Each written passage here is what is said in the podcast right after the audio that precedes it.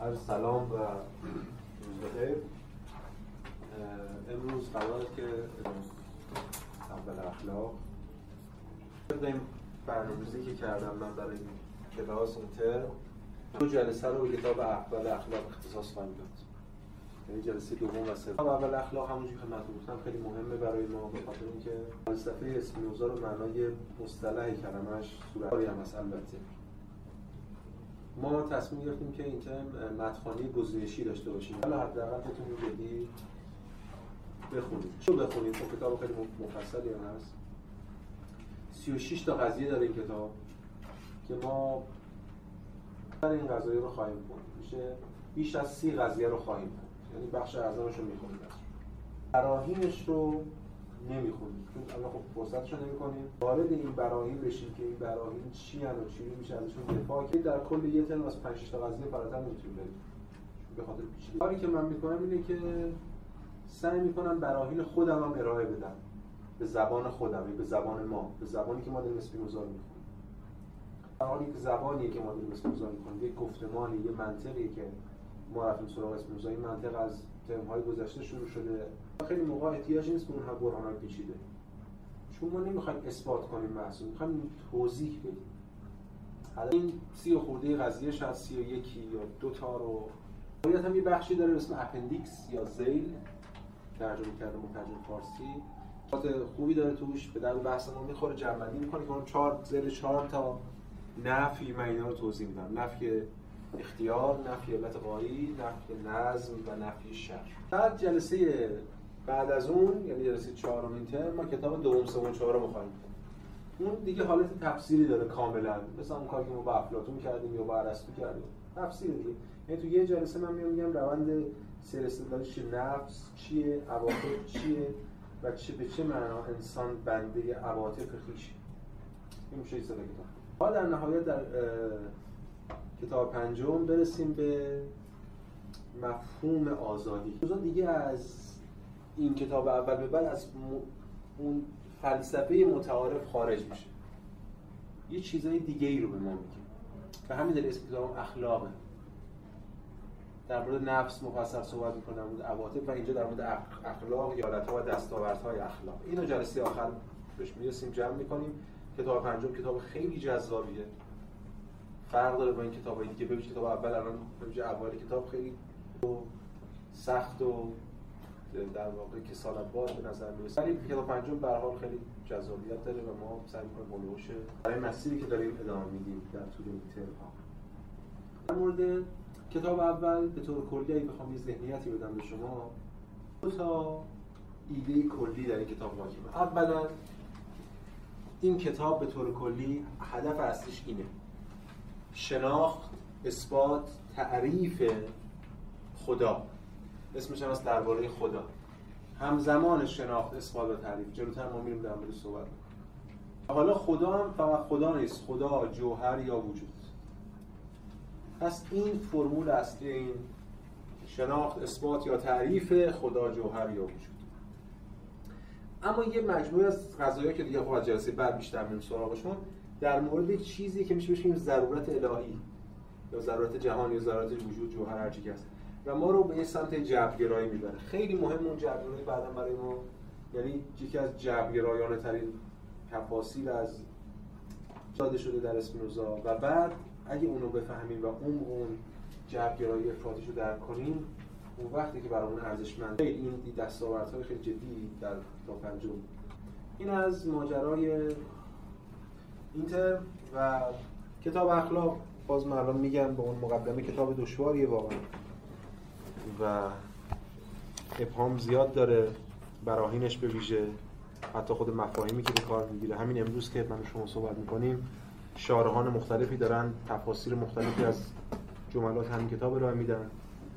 یک نصر به ظاهر سخت و خشک و منطقی داره اما عملا می‌بینیم که در زیلایه های خودش چقدر امکانات و پتانسیل های رادیکالی یا انتقادی وجود داره. خب بریم ببینیم که چی میشه ماجرای ما؟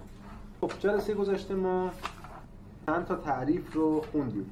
یعنی تعریف اول کتاب اخلاق که هشت تا تعریف بود. خب آشنا شدیم با این مفاهیم. به صورت اولی الان می‌خوایم استفاده کنیم ازشون الان می‌خوایم بریم سراغ اصول متعارفه. قبل از اینکه وارد اصل ماجرا یعنی قضایا بشیم. اسپینوزا هفت تا اصل متعارف داره. قبل هفته 20 صحبت کردیم در موردش اصل متعارفه چیه؟ اصل متعارفه چیزی که ما بهش میگیم axiom. axiom یعنی اصول متعارف یعنی چیزهایی که اثبات نمی‌خواد بشه. بلکه در نظر عقل بدیهیه. به ذات. یعنی شما بهش فکر کنید کافیه اون اثبات میشه برایشون. در نظر خود دیگران هم اینو داشتن ارسطو اینا هم داشتن اینو یعنی مبنای فلسفه همینه که باید از یک اصول متعارفه شروع کنه و یا نه هیچی نمی‌تونه بنیان برهان ها رو سوار کنه بعد خب اصول متعارفه چیه این هفته اصل متعارفهش شروع می‌کنیم. یک هر شیئی که موجود است یا در خودش وجود دارد یا در اشیاء دیگر. این چیز پیچیده ای نیست. داره میگه که اشیا دو دستن یا قائم به ذاتن یا قائم به غیر. یا به خودش متکی یا به چیز. دو شیئی که ممکن نیست به واسطه شیئی دیگر تصور شود باید به نفس خود به تصور درآید پس شی دو حالت داره. یا متصور به ذات یا متصور به غیر. یعنی یا به ذات خودش تصور میشه حتی تصورش هم بس خودشه یا اینکه از چیز دیگه تصور میشه. اگر علت متعینی وجود یابد به ضروره از آن معلولی ناشی می شود و برعکس. اگر علت متعینی موجود نباشد انتشای معلول از آن محال است. این چیه؟ اصل علیت. همون اصل علیت معروفه. ولی یه تفاوتی در شیوه بیانش وجود داره. برعکس بیان شد. اصل چی بوده؟ میگه آقا یه چیزی هست اینجا این کتاب. علتی داره. علتش چیه؟ حالا من بستگی برداشت شما از علیت داره. ارسطو اومد گفت آقا هر چی قبل از من من بوده. چهار تا علت داریم و اون ماجرا یادتون است اما اسپینوزا برعکس میگه نمیگه هر معلولی علتی داره میگه هر علتی معلولی داره. اگر علت متعینی وجود یابد به ضرورت از آن معلولی ناشی میشه برعکس اگر علت متعین نباشه معلول نیست. یعنی هر معلولی علتی داره. چرا؟ به خاطر که اسپینوزا می‌خواد از منظر جوهر از منظر سرمدی از منظر خدا به جهان نگاه کنه. نه از منظر موجودات. از اون ضرورت از اون به ضرورت که می‌رسه. ولی بحث بر که حتی منظرش هم point of view ش هم اون جایی که ایستاده داره نقطه نظرش هم از جایگاه جوهر از جایگاه وجود از معلول به علت نمی‌خواد برسه از خود علت می‌خواد شروع کنه. می‌خواد به خود علت فکر کنه.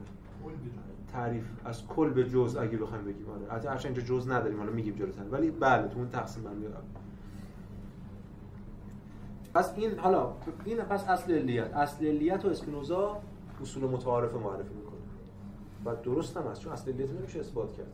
اصل چجوری می‌خواد اثبات کنه؟ هر چیزی علتی داره رو پیش فرض می‌گیره من اصل متعارف مد نظر دارم میدن فیلسوف. بعدی چهار شناختن معلول وابسته به شناختن علت و مستلزمان است. این هم باز همون اصل علیت ولی در ساعت شناخته. یه نکته اینا قبلا هم همه می‌گفتن. شناخت اصلا یعنی چی؟ آقا من می‌خوام چیزی بشناسم. شناخت یعنی چرا می‌پرسیم من همین یه چیزی می‌خوام بفهمم. چی چرا؟ یعنی علت از علت می‌پرسیم حالا که علت چیه؟ خب ابعاد مختلفی داره شناخت هر چیزی منوط شناخت علتش. پس ما چیزی بشناسیم بعد علتش رو بشناسیم و مستلزمان است اینم پنج. اشیایی که میانشان بچه مشترکی موجود نیست امکان ندارد به واسطه دیگر شناخته شوند یا تصوری یکی مستلزم تصور دیگری نیست. خب اینم بدیهی به نظر می‌رسه دیگه. یه اشیایی هستن دو تا شی که بینشون هیچ بچه مشترکی وجود نداره خب معلوم از اینکه نمیشه به اون رسید. از این بچه مشترک باید رفت رسید دیگه که بشه شناخت. نه فقط شناخت و تاثیر گذاشتن. 6 تصور درست باید با متصور یا آنچه مورد تصور است مطابق باشد. یعنی اینکه تصور درست. تصور درست باید با متصور مطابق باشد یعنی همون چیزی که ما می‌گفتیم. این تصور سوژه باید با ابژه مطابق باشه این میشه اصل رئالیسم دیگه. بهش می‌گفتیم تئوری آف تروس رئالیسم. میشه کارسپاندینگ میشه مطابقت. اینجا دقیقا میگه مطابق باشه لاتینش میشه کنونیره مطابق باشه یعنی این کی میگه این درسته یا چه چیزی چه ابزاری داریم که بفهمیم این تصور درسته؟ این که با این مطابق باشه. من میگم این ماژیک زرد است. شما میگید کاذبه چراشون با این؟ یه ماژیک با مطابق نیست. گزاره من که ماژیک زرد است. اگه به ماژیک مشکی است درش مثلا مشکی یا استوانه است مطابق است. نگاه رئالیستی اینه دیگه. اینم تو اصول متعارف جا میده. پس اسپینوزا اصل رئالیستی مطابقت رو اصول متعارفه می‌دونه. از پیش. هرچند خودش خواهیم دید که به اون معنی کلاسیک رئالیست نیست. ولی خب اینا که می‌خواد با شما صحبت کنه با ما صحبت کنه با مردم صحبت کنه باید از اصول متعارف شروع کنه دیگه. اونا به این قاعده اینا شروع کنه فرض می‌کنیم که شما میگید به خاطر اینکه بر اساس اون استوار. بله. فرض اینه که بر اساس اون استوار. و یا من که می‌دونم این مشکی اصلا ربطی به این نداره که اصلا رنگی نداره من و شما این که مشکیش می‌کنیم. ولی بله فرض بر این رو که که این واقعا یه چیزی صفتی داره. بعد من این گزاره رو میگم اگه مطابق با این نباشه این مطابق خود این نباشه غلطه. اینم که گفتم شما به خاطر اینکه گفتم خرد جمعی مثلا فرض ساده باشه. اینا که نیست واقعا. بله. به حال. مناقشه نیست واقعا اینجا در این مسئله که زدیم ولی به حال منظور من شما متوجه شد. خب پس این از تصور درست باید با متصور مطابق باشه. یعنی از اصطلاح ایده و ایدئاتوم استفاده می‌کنه دیگه. یعنی اینم نکته مهمیه قبلا هم گفتیم تو دکارت. بعضی از واژه ها هستند که در طول تاریخ ما معانی یه معادل واحد براشون به کار در ترجمه مثلا خدا. تئوس رو از اون موقع از قرن 8 قبل میلاد می‌گفتیم خدا. امروز هم میگیم خدا. تئولوژی میگیم خدا شناسی. یا واژه های دیگه. ولی بعضی واژه هستن چنان تغییر می‌کنه این معنیشون که در طول تاریخ ما معادله مختلفی براش می‌کنیم. میرس درسته ایده رو استفاده می‌کنیم همیشه ولی معادلاش فرق می‌کنه. مثلا وقتی در زمان افلاطون شما میگید ایده که در آثار افلاطون میگیم ایده ایده ها به چه معناست؟ دیگه. میگیم مثال یا عالم مسل و ولی وقتی در قرن 17 هم داریم صحبت می‌کنیم از ایده بهترین ترجمه براش تصوره. چرا؟ چون قبلا افلاطون می‌گفتن در کجاست؟ میگیم اینجاست. ایدهش کجاست؟ توی عالم دیگه. یه عالم ایده ها. ولی الان دکارت بپرسیم در کجاست؟ میگه اینجاست. میگه ایدهش کجاست؟ تو ذهن منه. تصورش. تصور در نزد من. دیگه ایده. حتی باز بعدا تفاوت خواهد یعنی در کانت ما ایده های عقل محض که داریم دیگه تصور نیست. ایده است. هگل هم که دیگه ایده میشه کل جهان و ماجرای دیگه. ولی برای اینجا می‌خوام یعنی دفاع کنم از اینکه ایده رو ترجمه کرده آقای جهانگیری به تصور. هفت. ذات شیعی که امکان دارد لا موجود تصور شود مستلزم وجود نیست. اینم روشنه. بدیهی دیگه. ما یادتونه قبلا گفتیم توی بحث قبلی مطرح کردیم. یه چیز یا واجبه یا ممکنه یا ممتنه. اون چیزی که واجب بود چی بود؟ اساس تصور. چیزی که نشه لا موجود تصورش کرد. واجبه. چیزی که میشه لا موجود تصورش مثلا فرض کن الان چه می‌دونم؟ این ماژی اردبیلی راست من اینجا. آیا میشه منو لا موجود تصور کرد؟ آره میشه. میشه شما هم تصور کنید. به فرض اون تصور اگه بشه کرد. که الان توی همین کلاس هست شما هستید تخته تخته هم هست و همه ما هستیم. فقط من یکی نیستم من بیرونم مثلا. ولی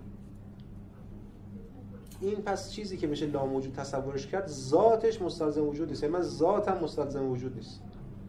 اما یه چیزی که ذاتش مستلزم وجود باشه دیگه نمیشه لاموجود تصورش کرد حتی.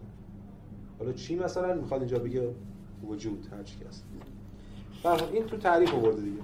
یه چیز اصول متعارف آورده. این از این ماجرا. بریم سراغ قضایا. این قضایی رو گفتم. ما سی و خورده سی و دیگه می‌خونیم روز حالا معمولا کلاس اولشون تعیین می‌کنه.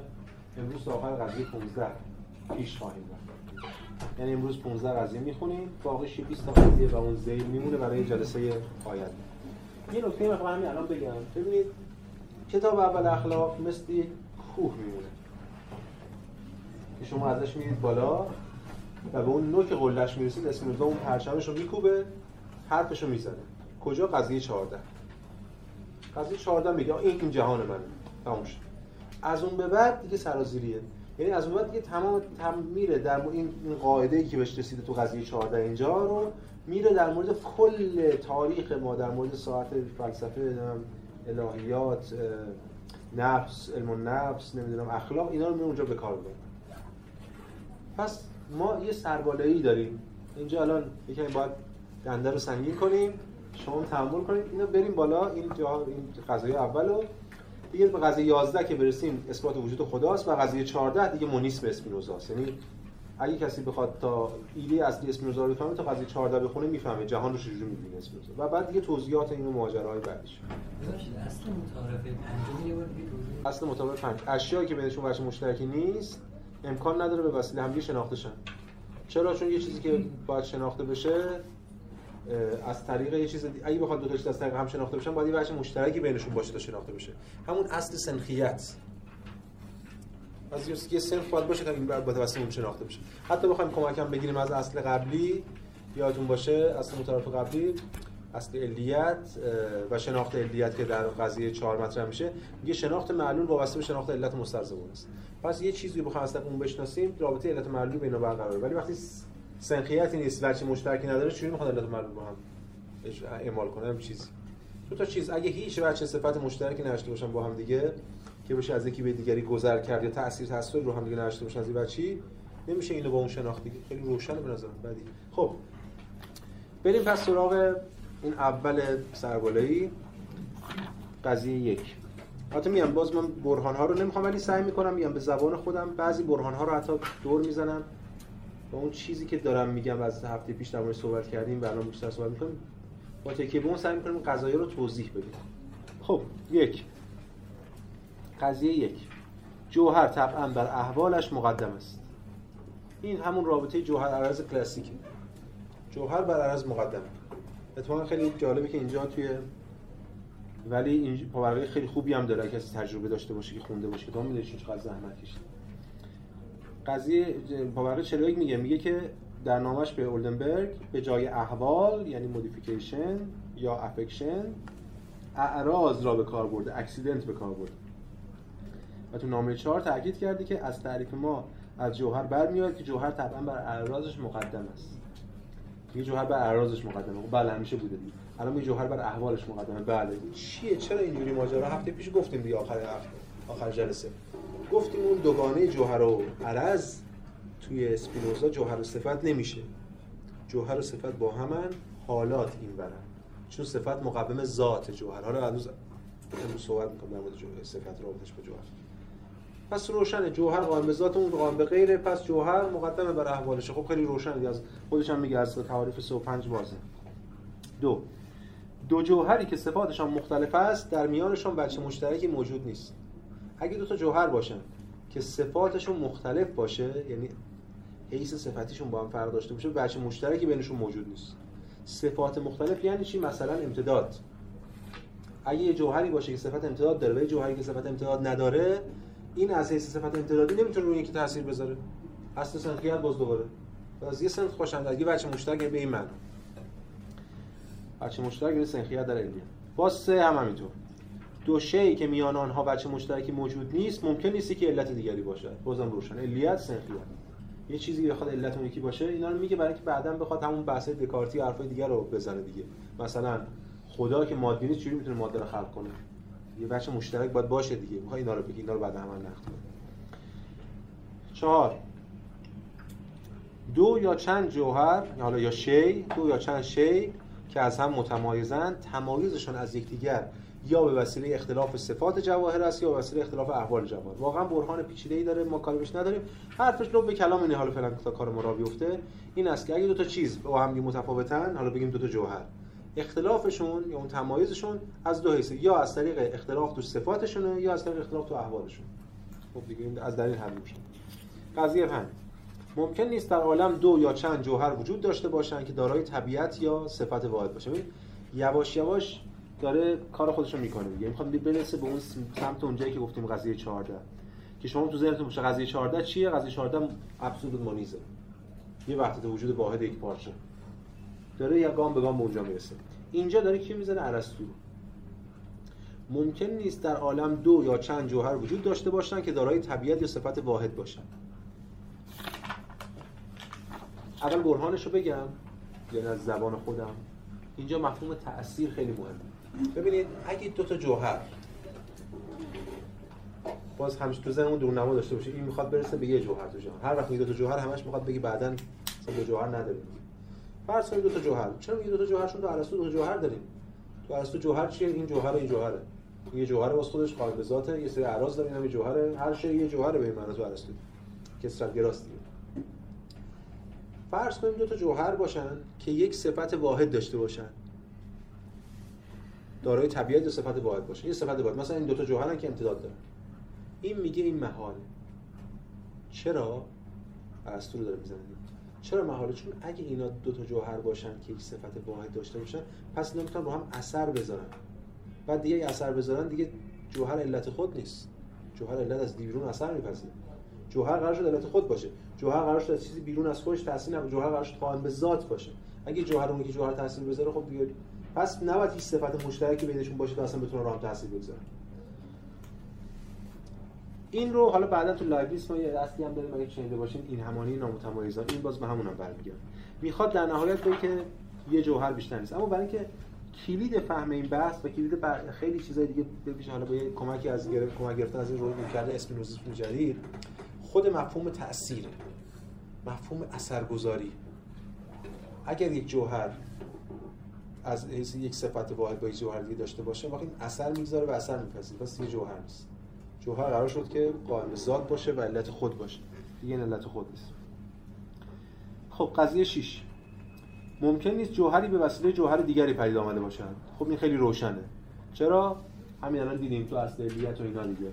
الان برهان برهان دیگرش رو بخونید صفحه 17 برهان اول نه برهان دوم خیلی روشنه. میگه ممکن است این از طریق برهان خلف آسان‌تر ثابت شود.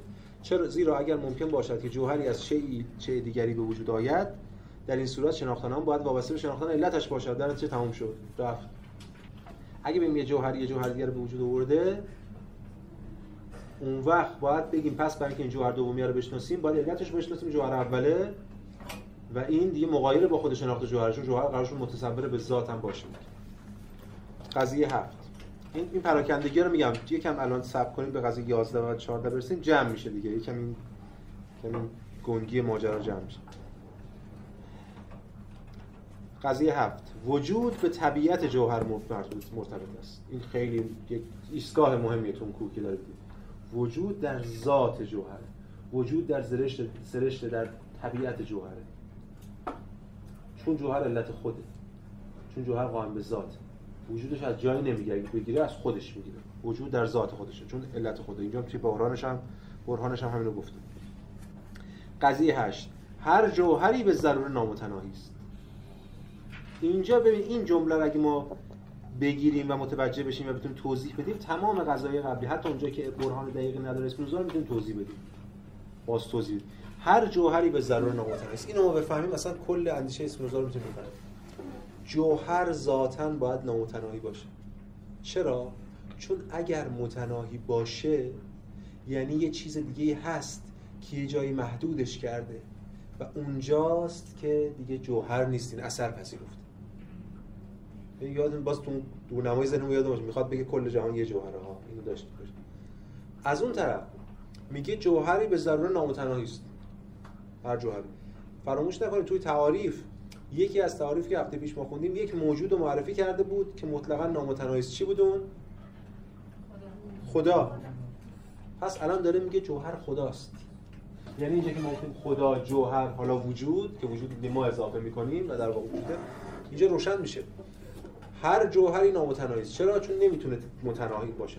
حالا اگه ما بپذیریم هر جوهری نامتناهی است تمام این بحث قبلی همه روشن میشه. وقتی هر جوهری نامتناهی خب معلومه دو تا جوهر نمی‌تونه از یه حیث کنار هم باشن چون نامتناهیان همدیگه رو باید نفی کنن. اگه دو تا جوهر باشن اگه یه جوهر دست من از یه جوهر از حیث مادی از حیث امتدادش. متناهیه. چرا متناهیه؟ چون این محدودش می‌کنه این محدودش می‌کنه. اگه جوهر دست من جوهر باشه یعنی اگه من یک جوهر باشم که علت خود باشم از حیث امتداد باید مطلقا نامتناهی باشم یعنی دیگه هیچ چیزی نمی‌تونه منو محدود کنه. پس دیگه هیچ چیز دیگه نمی‌تونه وجود داشته باشه که منو محدود کنه دیگه. در اسم خب یه نکته هم مهمه. به حال در روی کرده الهیات تنزیهی یا همون الهیات سلبی که اسم هم تحت تاثیرش هست ما به خداوند نمی‌توانیم چیزی نسبت بدیم. چون هر چی نسبت بدیم از من متناهی چی می‌تونیم خدای نامتناهی بشناسیم تو الهیات می‌گفتن تنزیهی. ولی می‌تونیم رضایل رو سلب کنیم. نقصان رو می‌تونیم سلب کنیم. به این معنا وجود حالا یا جوهر یا خدا نامتناهیه که متناهی بودنی که مال ماست ازش سلب شد این به این معنا. ولی اسم اسم می‌بینیم که تا حالا همه می‌گفتن خدا نامتناهی ولی اسم میگه هیچ کس اعتقاد نشه واقعا خدا نامتناهی. نشون میده خدا نامتناهی نامتناهی نامتناهی باشه نمی‌تونه این خدایی باشه که شما بهش باور دارید. اینو میگه اسم بله بله. بله جوهر البته تعریف کرده ولی یه چیزی هست. من اینجا نوشتم حالا جلوتر هم می‌تونید بگید ببینید داره اشاره می‌کنه. اصلی که می‌کنه اینه که همزمان هم داره اثبات می‌کنه هم داره تعریف می‌کنه. اثبات می‌کنه وجود خدا رو اثبات می‌کنه وجود جوهر رو اثبات می‌کنه. ولی در واقع به این معنا نیست که اثبات کنه وجود خدا رو به این معنا است که اون خدایی که ما قبلا می‌دونستیم اثبات می‌کنه. یه جوری داره اثبات می‌کنه که داره تعریف می‌کنه. یعنی خلاقه است. داره چیزی در این اثبات تعریف می‌کنه بازسازی می‌کنه. جوهر هم به این معنای جوهر جدیدی تعریف کرده. جوهر ارسطو دیگه این نیست دیگه. آره دیگه. بله. همین هفته پیشم گفتیم دیگه. مفاهیم رو از آن خود می‌کنه. می‌تونسته بذاره کنار می‌تونه یه واژه دیگه به کار ببره.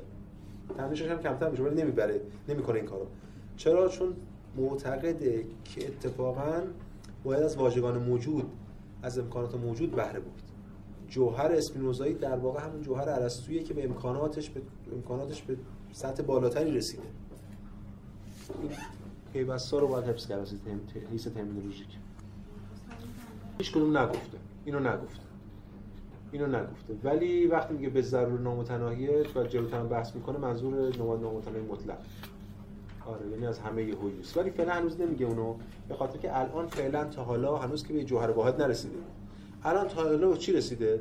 به اینکه آقا دو تا جوهرم باشن می‌تونن دو تا جوهرم باشن. ولی به شرط که صفات مشترک نداشته باشن که هم تنها متناهی کنن هم دیگه رو ولی فعلا تا حالا مشکل نداره. این محل بعد می‌خواد اونم رد کنه دیگه. ببینید ما در منطقه در فلسفه رئالیستیال کلاسیک هر هست جوهر و عرض داره جوهر بچه قائم به ذات عرض بچه قائم به غیره. یعنی مثل قرمز بودن این مثلا برای اون. در اسپینوزا ما اینجا جوهر داریم و حالت. صفت چیه؟ صفت مقوم ذات جوهر حالا جلوتر در صحبت می‌کنیم. یه چند دقیقه صبر کنید الان چون اینجا یه قضیه داره بهش بیشتر اشاره می‌کنیم. یه تفسیری مفصلی داره. تفسیری عجیبی هست. تفسیری دو. این قضیه هشت. میگه که حالا که بخش رو من یقین دارم که کسانی که قضاوتشان درباره اشیا مبهم است و هنوز آدم به سختی می‌توانند برهان قضیه هفتم رو بفهمند که بدون شک این کسان میان احوال جوهر و خود جواهر فرق نمی‌ذارن و نمی‌دانن که چه اشیا چگونه به وجود آمدن. و در جواهر میز اطلاق می‌کنن فلان ببینید یه مردم اینجوریه. از آن. اینا اصلی رو که به حالات اطلاق می‌کنن به جوهر هم اطلاق می‌کنن. این مشکل. شاید همین کانتی جو دیگه میگه یعنی ما درسته در مورد جوهر صحبت می‌کنیم ولی ما عادت داریم سری جوهر رو حالت کنیم. درسته ما در مورد وجود صحبت می‌کنیم ولی ما دوست داریم سری وجود رو موجود کنیم. درسته در مورد خدا صحبت می‌کنیم ولی دوست داریم سری خدا رو تبدیل به یه چیزی کنیم یه چیز متناهی جاری باشه مثلا. این ذهن ما که دوست داره همین حالت ببینه ما باید به جوهر برسیم این اینو باید بشکنیم. بعد میاد ادامه میده که چند خط پایینتر اما اگر انسان ها در طبیعت جوهر دقت کنند دیگر نه تنها در خصوص قضیه هفتم شک نخواهند کرد یعنی جوهر یعنی در واقع موجود. قضیه هفتم میگه وجود به طبیعت جوهر مرتبط است دیگه. ببین الان تو تبصره دو می‌خواد وجود جوهر رو اثبات کنه. اثبات کنه یعنی نشون بده بدیهی جلوه بده. چون اینجا گفته وجود به جو... طبیعت جوهر مرتبط ذاتی جوهر وجود. میگه که اگه اینا اگه مردم بهش به خود این اصل فکر کنن نه تنها اون رو شک نمی‌کنن بلکه آن را مخصوصا یک اصل متعارف خواهند شناخت. من نیوردم تو اصول متعارف اول کتابم. ولی یکم فکر کنید به خود جوهر مگه می‌تونه جوهر وجود نداشته باشه؟ حالا گفتم اگه هر وقت ما تعریف کردیم جای اینا بذاریم هم خدا هم جوهر هر وقت گیر کردیم بذاریم وجود. مگه میشه وجود وجود نداشته باشه؟ خود وجود که فکر کنیم وجود داره دیگه. و این اصل متعارفه است و از مفاهیم مشترک به شما خواهند آورد در این صورت جوهر را شیعی خواهند شناخت که در خودش است و در خودش متصور است. یا به عبارت شناختش به شناخت چیز دیگری وابسته نیست. چرا شناختش به شناخت چیز دیگری وابسته نیست؟ چون گفتیم برای شناخت علت معلول ما باید بریم سراغ علت. و جوهر متأثر از چیزی نیست قائم به ذاته پس شناختش هم تو خودشه. از چیزی تاثیر نمیپذیره. بعد بیایم باز صفحه 20 ادامه میده میگه حالا اگه کسی بگه که بنابراین اگر کسی بگوید که تصوری روشن و متمایز یا یعنی درست از جوهر دارد. ولی با وجود این شک می‌کند که چه این جوهری موجود است یا نه درست مانند کسی است که می‌گوید تصوری درست دارد اما با وجود در درستی اون شک می‌کنه این اینقدر متناقضه. اون کسی بگه تصوری از مثلث دارم ولی چهار زله. کسی که میگه من تصوری از جوهر دارم ولی در وجود شک دارم. کسی آره که باز به زبان خود کسی که بگه من تصوری از وجود دارم ولی در وجود شک دارم.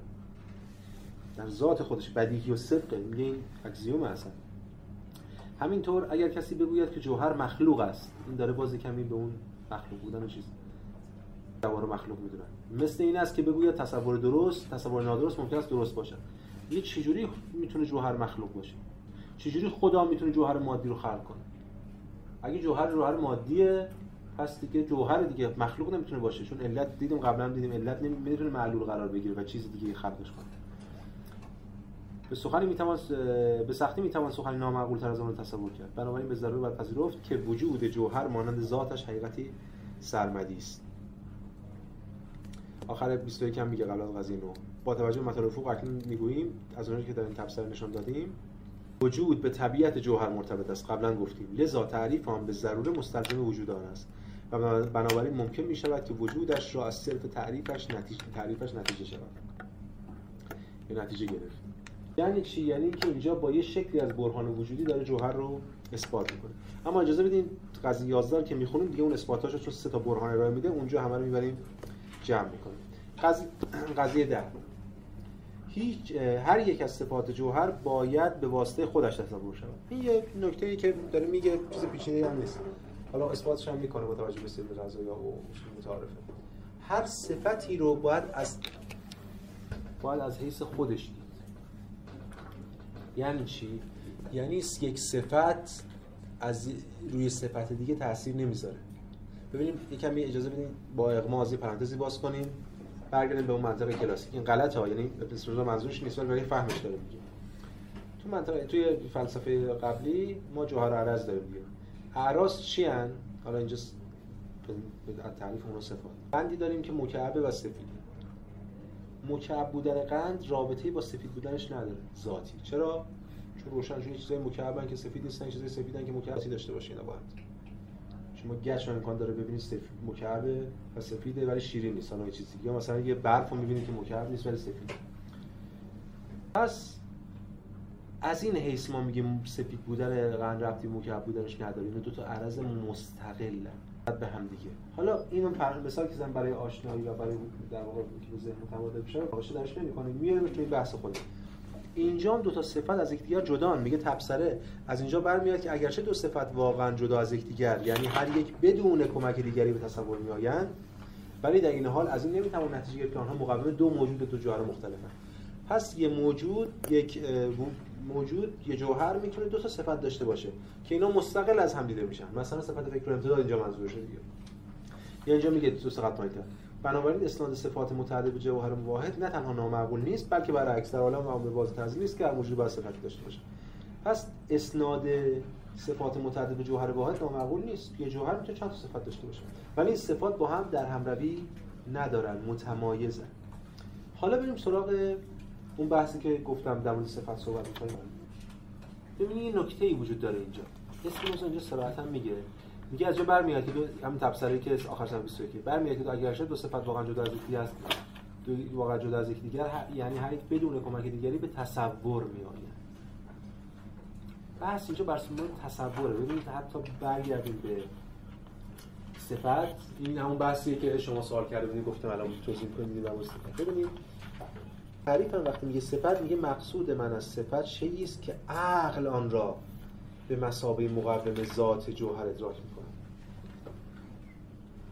مفهم یعنی سنت های تفسیری مختلف حرفای مختلف عقل آن را به مسابه مقوم ذات می‌بینه. یعنی واقعا مقوم ذات نیست عقل را تصورش می‌کنه. یا حتی این صفات تمایز هر اونها رو داره متمایز می‌دید بر اون سنتی که من بهش قائلم و اینجوری میخوندش از این منظر می‌بینه. ببین اینجا تو همین کتاب لوید به ولفسون که اونا خب همین ولفسون در کتابش درباره اسپینوزا تفسیر قدیمی رو میده در آن تمایز صفات از یک بنا به این تفسیر ذهنی یا سوبژکتیو که ولفسون مدافعان است اشاره در تعریف صفات که الان خوندیم با هم حاکی از آن است که صفات فینه که صرفا در ادراک ذهن آدمی از از آنها متمایزند. اینجا برمیگرده میگه میگه جدا از یکدیگر یعنی هر یک بدون یک کمک دیگر به تصور در میاد. این یه رویکردیه که حالا می‌تونه اتفاق یعنی برای میشه کمک کنه ما برای بساطت جوهر. اینجوری است که جوهر دو تا صفت مستقل باز هم به واسطه دستگاه که داریم اینا رو جدا می‌بینیم. اگه یادتون باشه در منطقه در چیز هم همین بود دیگه. ما نمیگیم هم شیرین هم سفیده چه کسرت و چوری میشه توجیه کرد. پاسخ اینه که این کسرت نیست اصلا. ما چون دو تا دستگاه داریم یه زبان داریم و یه چشم هم شیرین می‌بینیم هم خیلی سفید اینا جو جداگانه می تصور می‌کنیم. تو عقلی که داره اینا یعنی یه وجوده یه جوهره و این مهم اینه که ما چه عینکایی داریم که به چشم می‌تونیم بزنیم. یعنی عقل چه امکاناتی داره برای اینا رو متمایز از هم بکنه. یعنی از دو وجه مختلفه. ببینید شما حالا مثال می‌زنیم مثالی که می‌زنیم باز با جوهر عرض ولی مجبور مثالا رو بزنیم. فرض کنید من میرم توی مرکز تصویربرداری برای پزشکی.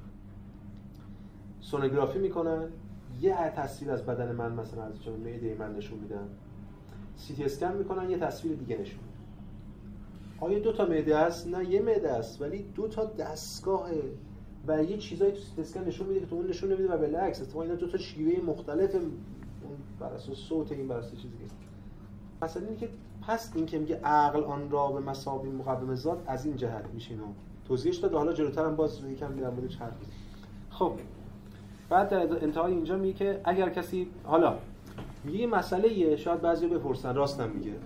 اگر کسی بپرسد که پس با چه نشانه ای می‌توان میان جواهر مختلف فرق نهاد؟ میگه آقا شما گفتی هیچ راهی وجود نداره هیچ صفتی هم نیست بین اینا مشترک صفت مشترک باشه جواهر دیگه جوهر نیستن از این حرفا. پس چجوری میشه بین دو تا دو تا جوهر مختلف که هر کدوم صفات مختلفی دارن؟ تفاوت اصلا داشت.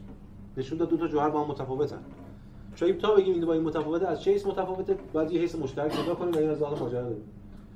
اسپینوزا میگه آره قبول ولی صبر کنید. اگه اینو بگن گوییم که بگذارید او غذایای زیر را بخواند این غذایا نشان خواهند داد که در جهان فقط یک جوهر موجود است و این مسئله پیش نمیاد. و آن مطلقا نامتناهی است لذا پرسش روی از چنان نشانه ای بیهوده خواهد بود میگه الان درگیر این نباشید منم تا هرچی گفتم دو جوهر دو جوهر مقایسه فلان من می‌خوام الان بگم یه جوهر ماجرا. این دو اینا برای اینکه ما بتونیم وارد این گفتمون بشیم. خب اینا رو همه گفتیم رسیدیم به قضیه 11 به نظرم قضیه 11 جو جنبندی کل این ماجراست. خدا یا جوهر دیگه اینجا گفته ماجرا دیگه. که متقوم از صفات نامتناهی است که هر صفتی از آنها مبین ذات نامتناهی سرمدی است. اینا همه همه این حرف تمام تعریف خدا بود دیگه. به ضرور موجود است. این قضیه 11 برهان اثبات وجود خدای اسپینوزاست. خب بذار برهانش رو بخونیم بعد در مورد این جمله حرف بزنیم. فعلا برهان خودش هم بخونیم. تبصره داره و سه تا برهان داره. برهان اول دوم نسبتا روشنه. برهان سوم برهان دکارت. برهان اول اینجوریه. اگر این قضیه را قبول نداری. ببین. برهان اول با این شروع میشه. اگر این قضیه رو قبول نداری. یعنی چی قضیه رو قبول نداری؟ وقتی یکی میگه اگر این قضیه رو قبول نداری یعنی برهان خلف.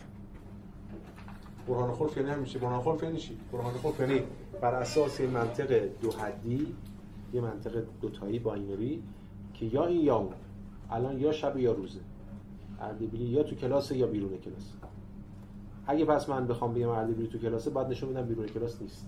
اگه بخوام بگم الان شبه بعد نشون میدم الان روز نیست. پس اگه من نشون بدم الان روز نیست می‌تونم اثبات کنم الان شبه. این برهان خلف همینه دیگه. یعنی من نمی‌تونم اثبات کنم موضع خودم ولی می‌تونم موضع طرف مقابلم که یا یا آنه ایدر اوره رد کنم پس این تصدیق میشه. خب پس این کارو می‌کنم. برهان خلف میده. اگه این قضیه رو قبول نداری یعنی میگه خدا نیست یا خدا یا جوهر وجود نداره. در صورتی ممکن باشد فرض کن که خدا موجود نیست. در این صورت ذاتش مستلزم وجود نخواهد بود اما این نامعقول است. چون قبلا نشون دادیم که وجود در ذات خداست وجود در ذات جوهره. وجود در ذات وجوده. میگم باز یک شکه بس در مورد یکی به من بگه آقا چجوری وجود وجود رو اثبات می‌کنی؟ این به شما میگه فرض کنید که وجود وجود نداشته باشه. یعنی وجود لا وجود باشه. اون مستلزم تناقض در خودش دیگه. اسپینوزا می‌خواد بگه شما خدا باوران که معتقد به وجود خدای نامتناهی هستید. شما خدای نامتناهی رو نمیپرستید. خدای شخصی متناهی دارید همون انسان وارگی خدایان یونان اومد یکی کرد. اگه خداتون واقعا نامتناهی اینجوری باید باشه. راه دیگه ای نداره غیر از حالا قضیه 14 دیگه اون رو روشن می‌کنه. ولی گفتیم آمدانون مفاهیم برام تاریخی دارن تراکمی از نیروها اینا حفظ می‌کنه. فیلسوف اینا رو نباید دست نه فیلسوف هر استراتژیستی هر استراتژیستی در هر عرصه‌ای فلسفه علم سیاست نیروهای موجود رو باید جهتدهی کنه باز صورت بندی کنه نه که رها کنه.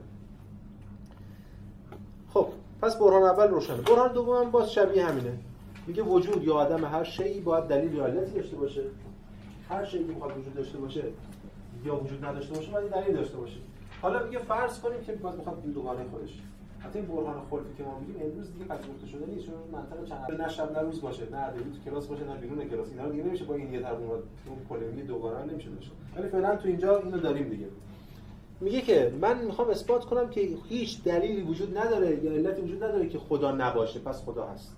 چی میگه؟ صفحه 25 بنابراین اگر دلیل یا علتی نباشد که مانع وجود خدا باشد و یا وجود را از او سلب کند باید متیقنا نتیجه گرفت به ضروره موجود است. خب آره یا یه, چیزی نباشه هر چیزی که نباشه وجود نداشته باشه باید دلیل علتی داشته باشه هر چیزی علتی داره. همون که وجود علت داره عدم علت می‌کنه. اگه چیزی نتونه عدم خدا رو موجود بشه اثبات می‌کنیم که نیست. به هر اسپینوزا خدا رو مساوی جوهر قرار میده. مساوی وجود قرار میده. داره یک برداشت جدیدی از خود وجود ارائه میده. هر اینجوری که الان داره خدا رو وجود رو اثبات می‌کنه. وجود داشتن اینه.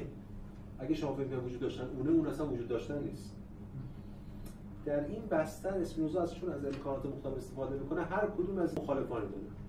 نفت کننده وجود بله میشه شکاک نفت کننده جوهر که تجربه گرایان خیلی یومینا اومدن زلت کار کردن. نفت کننده خدا چیه؟ ماشاءالله ملحدین رو اسپینوزا می‌خواد با پیوند زدن اینا با هم دیگه و هم افزای نیروهای اینا از این قدرتی دفاع کنه این لایتناهی نشه ردش کرد.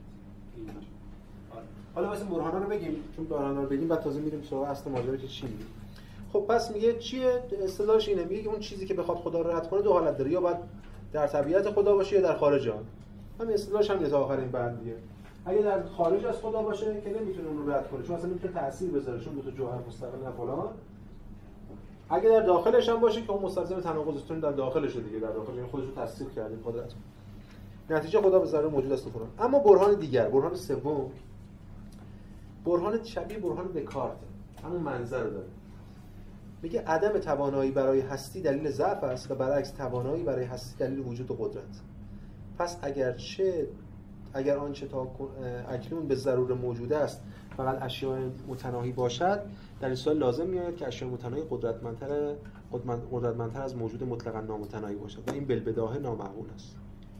بنابراین یا شیء موجود نیست یا موجود مطلقا نامتناهی هم به ضرور موجود است. اجازه بدید قبل از توضیحش اون پاورقی 83 رو بخونیم. خیلی روشن گفته این ماجرا رو. این برهان میشه اینجوری نشون داد. ما تصوری از خود داریم. به عنوان موجودی متناهی. تصوری هم از خدا داریم. به عنوان موجود مطلقا نامتناهی. در خصوص درستی و نادرستی دو تصور سه احتمال وجود داره. یک هر دوتاش غلطن. یعنی نه ما هستیم نه خدا دوم تصور موجودیت ما درسته. نتیجه که فقط اشیاء متن... فقط تصور ما درسته. یعنی فقط اشیاء متناهی وجود دارن اون خدا یا وجود وجود نداره مثلا. سوم اینکه هر دوتاش درسته. پس اولی که نه نه ما وجود داریم نه خدا. دومی که ما وجود داریم خدا وجود نداره. یا حالا وجود وجود نداره. سومی که هم ما وجود داریم هم خدا. می‌خواد بگه سومی درسته دیگه واحد اولی احتمال اول به ضرور باطل چرا زیرا ما موجودیم؟ من که تصوری از خودم دارم. اصلا وجود داشتن چیه؟ چجوری می‌تونم اثبات کنم که من وجود دارم یا ندارم؟ دکارتی که نیست الان. من ما نمی‌دونیم وجود داریم یا نداریم اصلا. یعنی اصلا نمی‌خوام در مورد وجود ابجکتیو خودمون حرف بزنیم. یه تصوری از وجود خودمون داریم که همون رو اصلا شما اسمش بذار وجود. به قول اسلامی وجود مایی.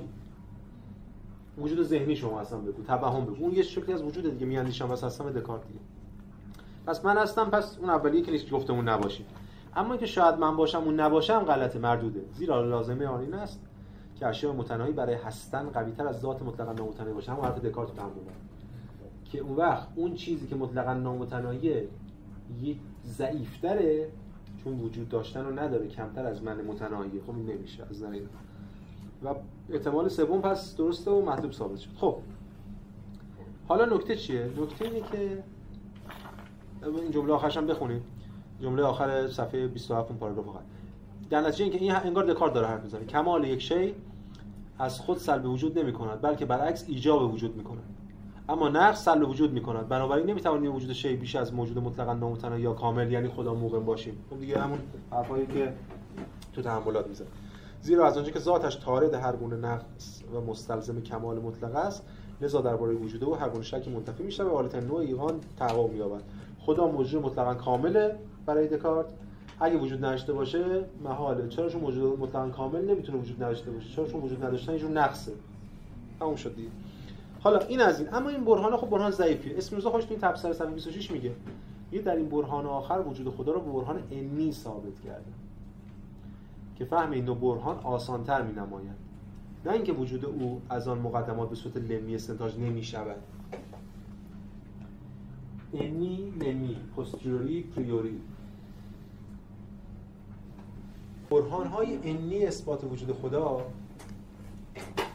همین بود دیگه. یعنی اینکه از معلول به علت می‌رسه. از مخلوق به خالق می‌رسه. این براهین رایج دیگه. معمولا برهانهایی که ما میشنویم همینه. و برهان های ضعیفتری هم هستن چون از معلول به علت می‌رسه. اما اسپینوزا می‌خواد از علت به علت برسه. باز همین هم اصل علیتش از علت شروع کرد. اول کتاب اول چیز امروز خوندیم. علت به معلول برسه نه از معلول به علت. چون معلول به علت استدلال ضعیفتریه تا از علت به معلول. اینجا هم همینو میگه حالا این به برهان دکارت میگه انی. حالا ما این برهان دکارت هست به این معنی برهان وجودی جا می‌دادیم تا همین ترم پیش یادتون باشه. این ولی میگه این برهان وجودی نیست. این چون از من وجود دارم باید برسه به خدا. حتی از تصور خدا رو می‌خواد اثبات کنه با تصور برای من باشه. ولی اینو اسپینوزا برهان قوی نمی‌دونه ولی اثباتی. اما برهان اصلی ماجرا همون برهانی که از خود مفهوم وجود به خود وجود می‌رسه. ببینید اصل ماجرا اینه. اصل ماجرا اینه که در خود وجود که بیاندیشی وجود واجب میشه. گفتیم اینجا فقط وجود خدا رو اثبات نمی‌کنه وجود خدا رو تعریف می‌کنه. نه تنها تعریف بلکه خود وجود رو داره تعریف می‌کنه اسپینوزا به یه معنا. در موردش حرف می‌زنه. وجودی که به یه معنا شاید بشه حرف زده شد دیدیم برهان هایی که ارائه داده دوتاش برهان خلفه. برهان ایجابی ارائه نداده. اگه به چنگ بیاد یعنی موجود تعیین پیدا می‌کنه. اسپینوزا برمیگرده وجود داشتن وجود و در نهایت اصل متعارفه میده دوست دارم توی همین مطلب. ولی برای ما نیورده ما اصل متعارف چون ما که این قبول نداریم از اول.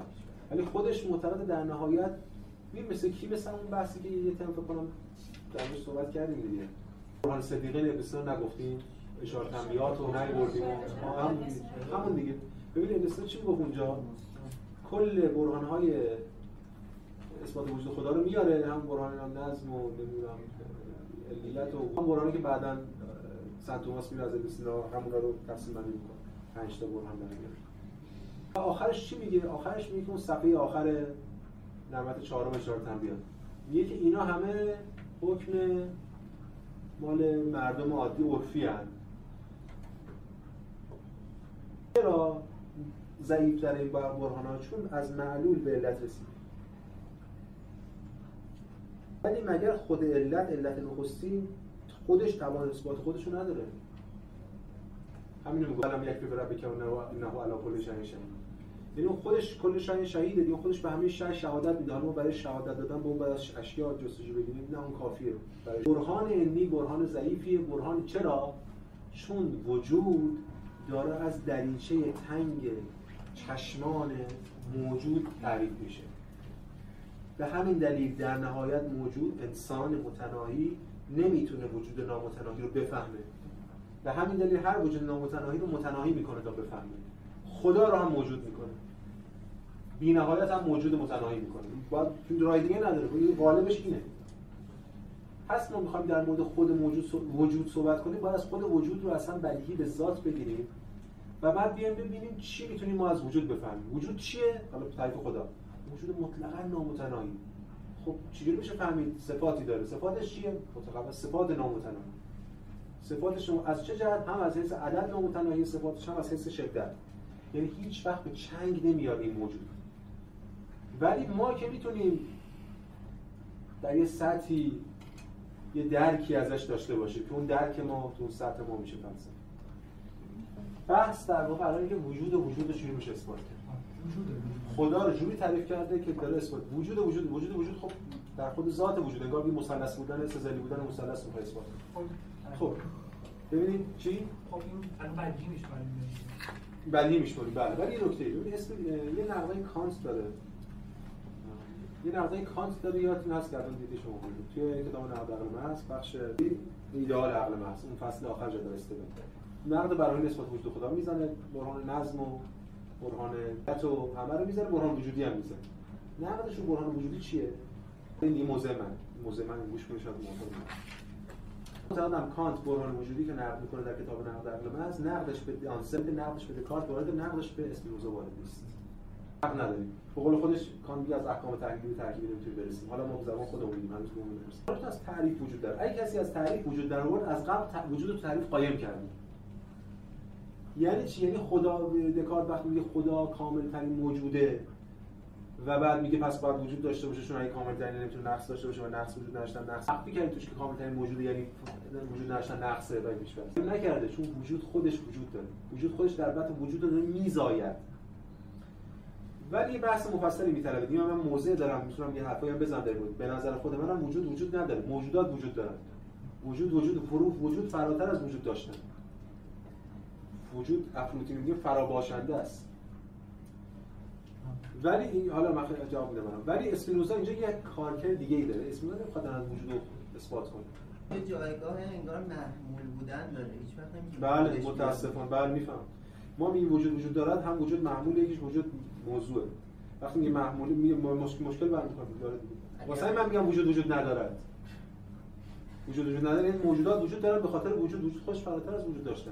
ولی دیگه داریم که از اسپینوزا دور میشیم یعنی من می‌تونم اینجا در مورد رویکرد خودم در مورد وجود صحبت کنم باشه مسئله اینه که حال یه یه چیزی یه یه تمایزی هست بین وجود و موجودات. این تمایز تمایز باریه من حتی یه ترم ارسطو داشتم. یه همینجا جای دیگه بود. داشتیم در مورد اونجا تو برای ارسطو وجود چی بود؟ موجود به موقع موجود بود. چون موجود از حیث اینکه در دیوار میز صندلی حیوان انسان هست که خب هست دیگه موجود از اون حیث که موجود است یعنی موجود از حیث اشتراکش با همه موجودات دیگه وجود میشه مثلا برای ارسطو برای اینا اینجوری نیست. چون ارسطو از موجود به وجود می‌رسه اینا از وجود به موجود می‌خوان برسن. ولی البته بعدا مثلا لویناس دوباره از وجود به وجود می‌خوان برسن. ولی مسئله چی؟ مسئله این است که اون تمایزی که ما بین وجود و موجود قائل میشیم این تمایز طرفین برابری نداره. وجود موجود داره. من موجودم. این تعینات مختلف اشیا هر چی که می‌خوایم بگیم. موجود ذهنی چشام میبندم تصور می‌کنم. ولی وجود که موجود به ما موجود یا حالا این یه موجود نیست که مثل اینا. کل بحث کانت هم حتی توی همون بحثی داره هست که خدا موجود نیست. وقتی میگه خدا موجود یعنی خدا رو سریع به عنوان شی تصور می‌کنه میشه اون خدای شخصی و ماجراهای دیگه. وجود پس فراتر از وجود داشتنه. وجود خودش وجوده داره مثلا. این که وجود وجود دارد بله به این معنی این تناقض رو می‌رسه. باید حواستون باشه که داریم اینجوری این حرفا رو بیشتر صحبت در حال دیگه این یه راهه که ارسطویی داشتن.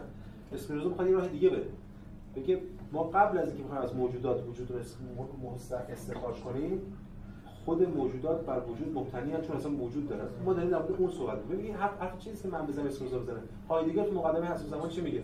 میگه هیچ کی تا از وجود صحبت نکرده. همین اصلا اصلا اون چیزه. زمان داشت الان می‌خونیم صفحه اولش. خب اولش چیکار می‌کنه با چی شروع کنه جمله سوفیست افلاطون. پس پیداست که از دیرباز شما هرگاه لفظ هستنده را به کار می‌برید با آنچه به راستی از این لفظ مراد می‌کنید آشنایید. این حتی خود موجود داره میگه. چون لیکن ما که یک زمان میپنداشتیم که این لفظ را می‌فهمیم اینک به حیرت در اندر افتادیم. بعد شروع می‌کنه میگه هدف این کتاب چیه؟ هدف این کتاب یعنی هدف اصلی کتاب اصلی زمان که کتاب عظیم فهرست داره بیشترش نوشته نشده هیچ وقت هم نوشته نشده دیگه اینو سری شاپ می‌خواستم بکنم برای اینکه آیدگی خب. میگه چی؟ میگه هدفی که فلان فلان ساخته و پرداخته کردن انزمامی پرسش از معنای هستی مقصد رساله است که از پی میاره. حتی دیگه نمیگه من می‌خوام جواب بدم به هستی چیه. میگه هدف من یه چیزه. طرح انزمامی پرسش از هستی ما تا حالا درست اصلا نپرسیدیم وجود چیست. چون یه جوری حرف میگه اصلا اصلا نپرسیدیم به خاطر چی؟ به خاطر این وجود چیست. میگه خود این وجود چیست وجود از دست میشه. وجود موجودی که میگیم چیست. وجود که نمی‌تونیم میگیم چیست هیچ وقت. چنگ نمیاد. پس یه جور دیگه باید پرسش رو شروع کنیم. و این کل ماجرای ضرورت اعاده گویا و بیان پرسش در باب هستی و موقع ماجرا کاش حالا می‌شد بخونیم. مقدمه خیلی درخشانه داره کتاب خب قضیه 12 و 13 یه ایده رو میگه. وساطت جوهر. ممکن نیست هیچ یک از صفات جوهر به درستی تصور شود که مستلزم تجزیه جوهر به اجزا شود.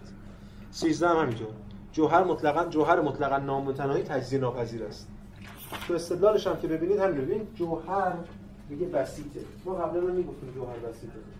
چه می‌دونم از پایدون و و نفس نایتجزاست و یا حتی قبل از اون هم بحث های مطرح شد در مورد تجزیه این بحث بحث طولانی جوهر بسیطه اما اسپینوزا به یه معنی دیگه داره میگه جوهر بسیطه یک جوهر نمیشه تیکه تیکه کرد. چرا این موجود به این میشه؟ یعنی چرا نمیشه تیکه تیکه کرد؟ و تجزیه یعنی متناهیات. ما نمی‌تونیم جوهر نامتناهی رو به امور نامتناهی تجزیه کنیم. هر شکلی از تجزیه یعنی مرزکشی. و هر مرزکشی یعنی متناهی کردن نامتناهی. تو ریاضیات شاید ما این قصه رو بگیم در مورد امر نامتناهی تقسیم کنیم. مثلا ما میگیم منفی بی‌نهایت تا مثبت بی‌نهایت بعد میگیم آقا صفر می‌ذاریم اعداد مثبت اینجا ما تقسیم کردیم. مثلا اینجوری نیست.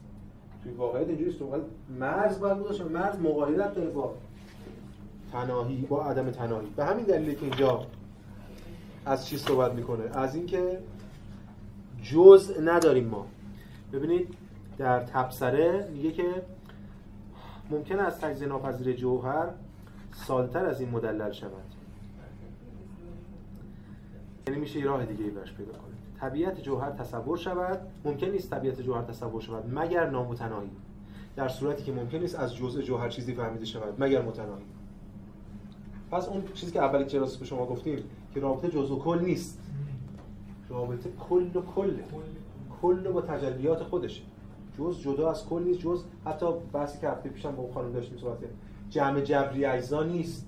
جمع جبری اجزا مال کیه؟ مال کسرت گراست یه جهان چیه؟ خب این اشیا جمع جبری شد. ولی واسه وحدت گرا جمع جبری نداره. وحدت وحدت حقیقته. اینا همه تجلیاتن. در واقع به این معنا پیوند می‌خوان خب اجازه بدید حالا ما این بحث پیش بریم بعد سوالا جواب بدیم خب بعدم میگه که حالا این نتیجه رو نمی‌خونیم بریم سراغ بحث قضیه 14 که اصل ماجراست. خیلی هم مفصله. یه 20 دقیقه بخونیمش. قضیه 14 این اون دیگه سنگر است دیگه پرچم است. ممکن نیست جز خدا جوهری موجود باشد یا به تصور داره. این دیگه شعار وحدت وجوده یا وحدت جوهره. اسپینوزا دیگه اینو که این پایگاه رو که می‌زنه دیگه باقی بحث‌های بعد این کتاب تبعات و نتایج این ایده است.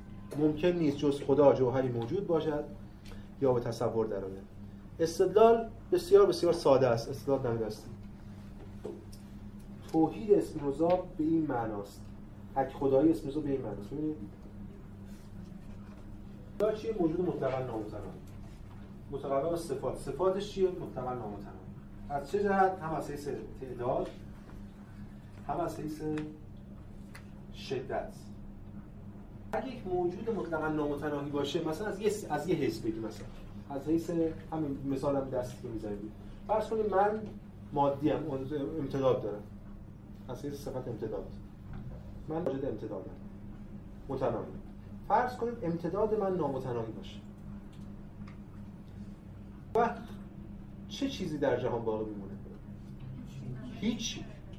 کل جهان میشه بدن من. که طبیعت بدن خداست.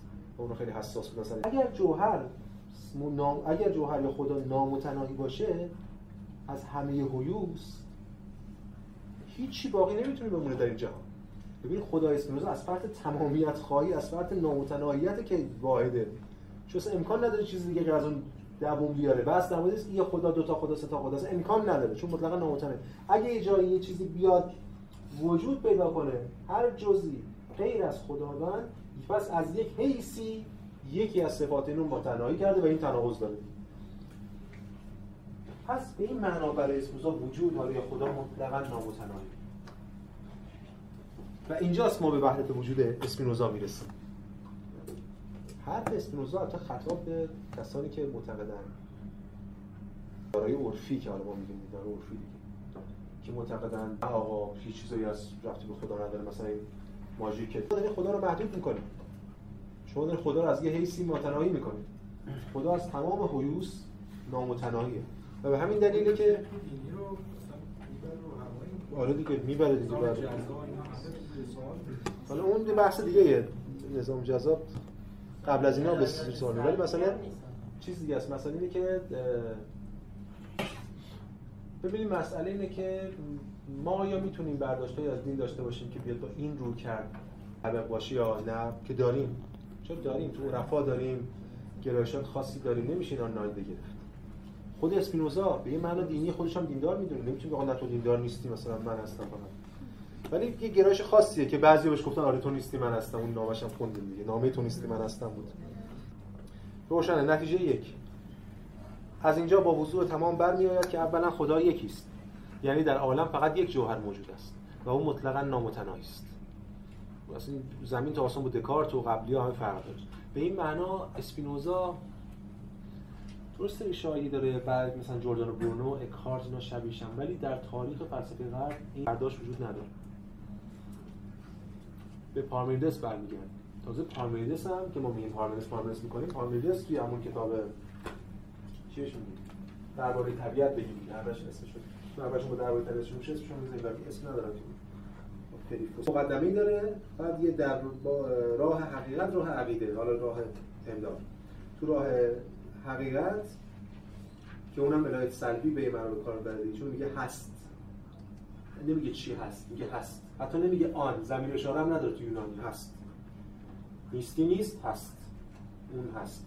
اونم نمیگه ما میگه اونجایی که اشاره می‌کنه میگه وجود اون همون چیزی که هست کرویه چون تحت تاثیر فیثاغوریان و اینا بودن و کره مقص و هارمونی و از این چیزا. حتی اونم نمیگه مطلقا نامتناهی. اسپینوزا وجود مطلقا نامتناهی اینقدر رادیکال این مونیسمی که این داره. در عالم فقط یک جوهر موجود است و اون مطلقا نامتناهی است. نتیجه دو ثانی از آن برمیآید که شی ممتد در شی متفکر یا صفات خداست یا احوال صفات او. حالا کار نداریم یا صفت یا حالته. ولی اون دوگانه دکارتی فکر و امتداد میگه خب حالا اون چیه؟ میگه یا حالت یا صفتی که بعد می‌خواد بگه صفت. اگه بگیم شیء ممتد حالت اگه بگیم امتداد صفت. پس دو تا صفت فعلا می‌شناسیم ما امتداد و فکر. جوهر نیستن اینا جوهر اونه اینا صفتن. و شیء ممتد میشه حالتی از طریق اون صفت میشه حالت اون جوهر. بعد قضیه 15 رو دیگه میگه که ما اینو باید با چیزش بخونیم و دیگه برای این جلسه این چند صفحه رو بخونیم تا سر 16 دیگه تموم کنیم. 15 هر چیزی که هست در خداست. حالا شروع کرد دیگه اون قله رو رد کردیم حالا هی میاد از بر اساس این قضیه 14 کل ماجرا رو با صورت بندی کنه.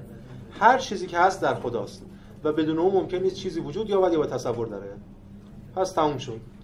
هر چیزی که اگه هر چیزی در این جهان باشه باید در خدا باشه. چون غیر از خدا که چیزی نیست.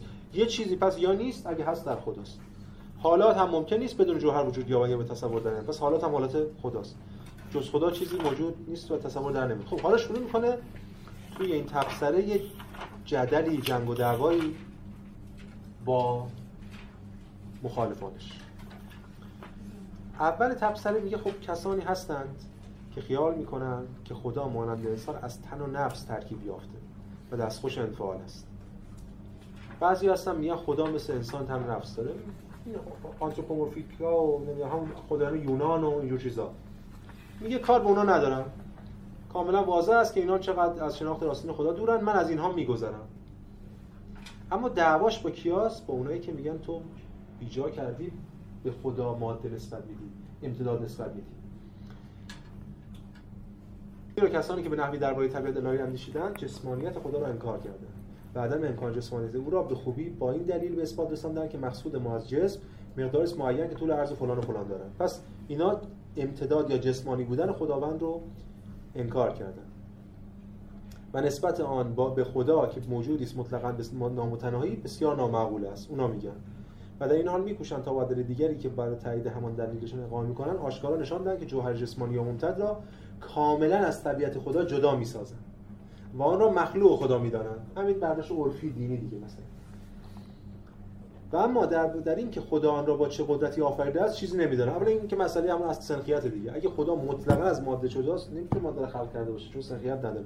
این مادی نیست و این نشان میده که خود نیز نمی‌فهمن چه میگه. اما بحث اصلیش روی چیزی است که داره به خدا ماده یعنی امتداد نسبت میده. چیزی نمی‌دانند و این نشان میده که خود نیز نمی‌فهمن چه می‌گویند. بعد حالا تو پرانتز من بگم خدمتتون. به حال دیگه دلایلش هم در صحبت می‌کنیم. این شماره 100 پاورقی 100 آقای جهانگیر رو بخونید. میگه این سخن هم از دانایی چون اسپینوزا بعید است. زیرا می‌دانیم که اسلافه همه فلان می‌فهمند چه می‌گویند. این گفته نمی‌فهمن چه میگن اینو داشته باشین حالا. دو خط دو خط پایینتر.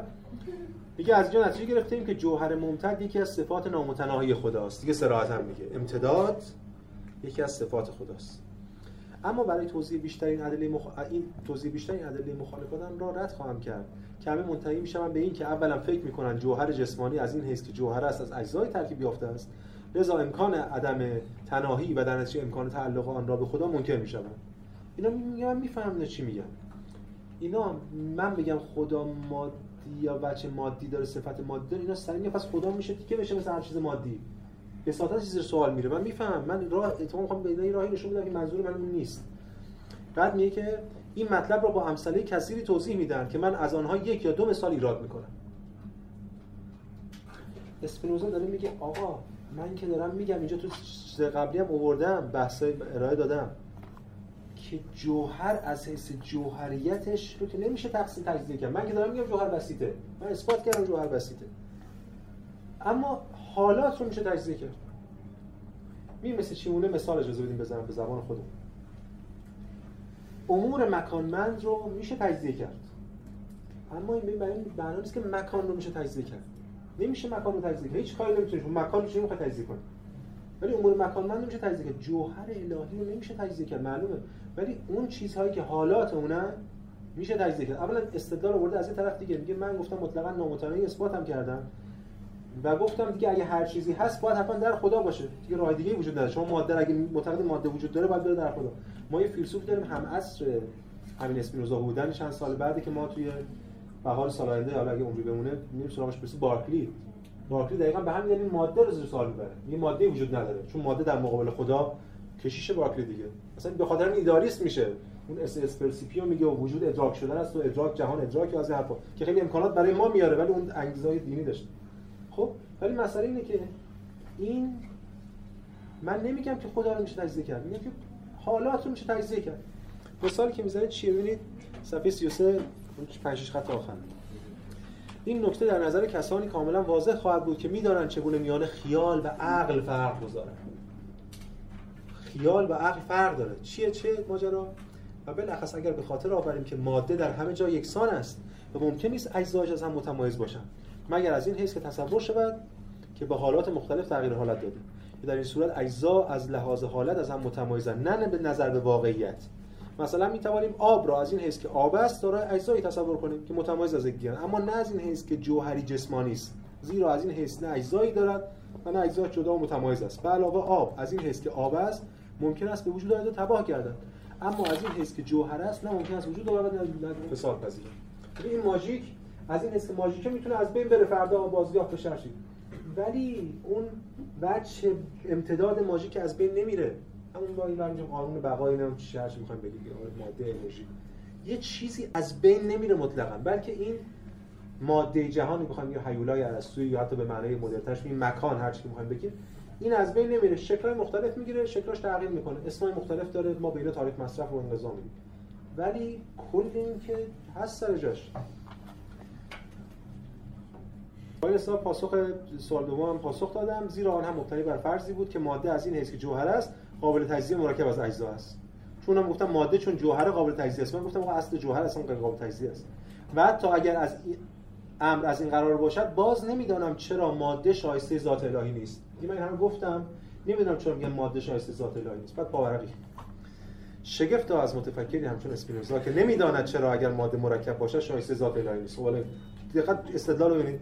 زیرا مبتدیان فلسفه به وضوح می‌دانند که در این صورت لازم میاد ذات الهی مرکب متجزی باشد. زیرا قضیه 14 یعنی جز خدا جوهری نیست تا طبیعت الهی از آن متأثر شود. بر قضیه 14 من می‌گویم هر چیزی در خداوند است و تمام اشیا به موجب قوانین طبیعت نامتناهی و پدیدار و به ضروره از ضرورت ذات او ناشی میشن به طوری که به زودی نشان خواهم داد ادامه ماجرای ما در طول این ترم خواهد بود. بسیار خوب. این از پس ما رفتیم بالای کوه. اون سنگره مستقر کردیم وحدت وجود مطلق. حالا دیگه از این بعد از جلسه بعد میریم باقی متن می‌خونیم. از شما خواهش می‌کنم که بخونید خودتون استدلالا رو کم با برهان ها بر برین. ولی خیلی درگیرشون نشین از حدی بیشتر. منم دیدید که هی سعی می‌کنم برهان آلترناتیو ارائه بدم خیلی از برهانه که من گفتم بهتون تو کتاب نیست. ولی به نظر خودم منطقی تر از اون حرف مثلا اسپینوزا چون اسپینوزا یه روش خاصی یه روش رتوریک خاصی داره که من یه رتوریک دیگه ای دارم دیگه اونو همین دلیل اونجوری دارم بیان